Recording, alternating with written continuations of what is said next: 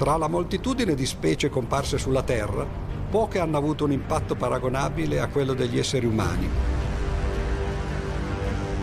Attualmente abbiamo modificato oltre il 70% degli habitat esistenti e la nostra corsa verso l'espansione sembra non conoscere fine. Ma progetti visionari di gigantesche metropoli e audaci costruzioni, che sembrano sfidare le leggi della fisica, significano anche incognite sempre più complesse. Più una costruzione ambiziosa, più i progettisti devono fare i conti con margini di errore sempre più piccoli che devono essere studiati e compresi. Calcolare l'incalcolabile e ponderare l'imponderabile è una necessità assoluta, perché ogni sbaglio del passato ci avvicina a un futuro più sicuro.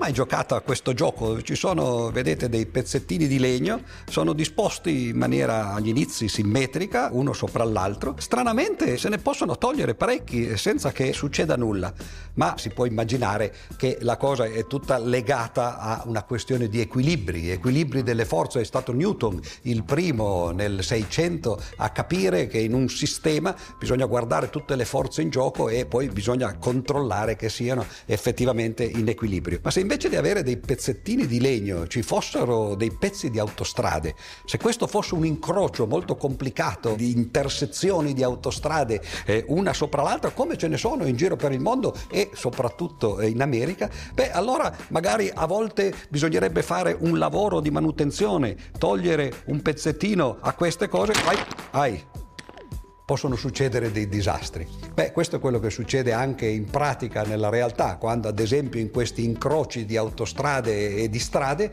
si va a fare un lavoro di manutenzione o di demolizione e se non si sceglie il punto giusto e se non si sta attenti all'equilibrio può effettivamente succedere un disastro come questo.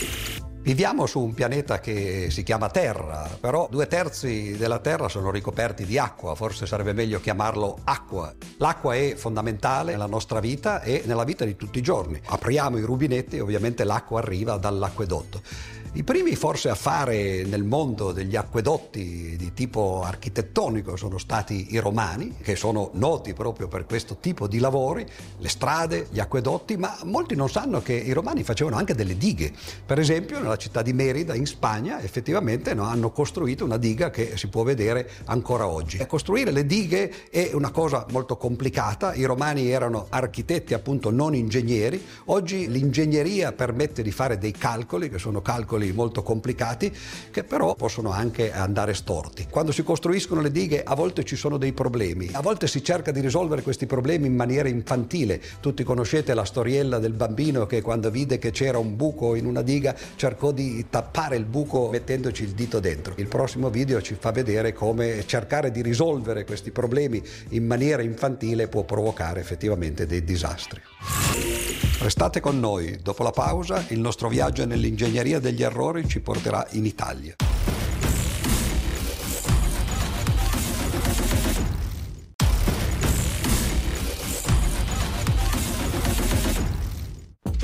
Nel 1965 il grande fisico Richard Feynman vinse il premio Nobel per la fisica.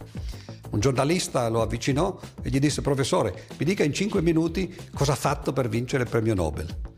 E lui gli rispose, se potessi dirglielo in 5 minuti non mi avrebbero dato il premio Nobel per una cosa del genere. Questo significa che non dobbiamo aspettarci di poter avere delle spiegazioni semplicistiche di cose che a volte sono troppo complicate per poter essere spiegate brevemente.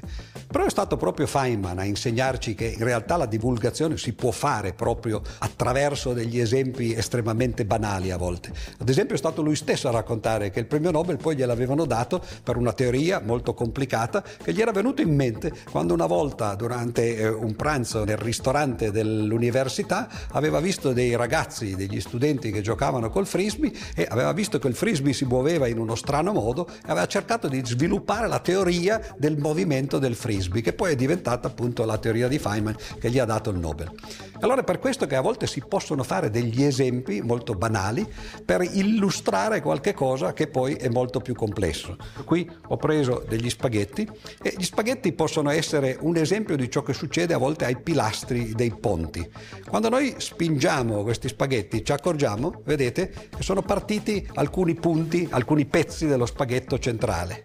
In genere questo succede, anzi succede quasi sempre, che vedete che lo spaghetto si spezza in tante parti. È difficile, quasi impossibile riuscire a spezzarlo soltanto in due parti. Come mai?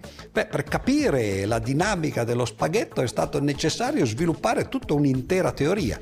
Immaginate quanto sia difficile poter spiegare quello che succede quando si rompe un ponte, come ad esempio nel prossimo caso della Toscana. Coniugare forma e sostanza può essere un'impresa, ma per riuscirci non dobbiamo commettere errori. Dopo la pausa scopriremo perché.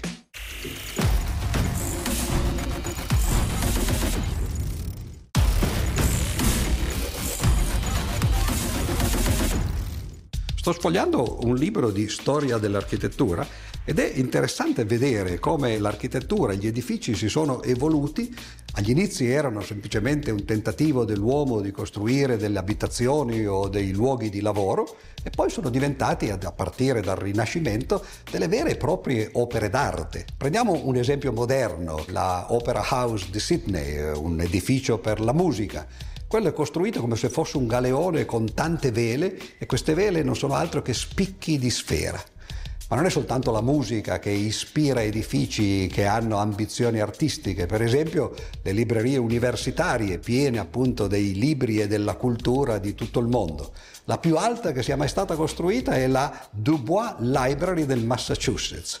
È stata costruita però senza seguire tutti i crismi che dovevano essere seguiti per fare un edificio che funzionasse bene e si può proprio dire che è un caso tipico di un edificio che non è riuscito a sopportare il peso della cultura. Werner Heisenberg, uno dei padri della meccanica quantistica, diceva che esperto è chi sa quali errori può fare e sa come fare per evitarli questi errori. Beh, la scienza, la tecnologia, la matematica, l'ingegneria servono proprio a questo, a cercare di capire quali errori si possono fare, come si possono evitare e soprattutto come usare queste conoscenze per cercare di superare i limiti che a prima vista possono sembrare invalicabili.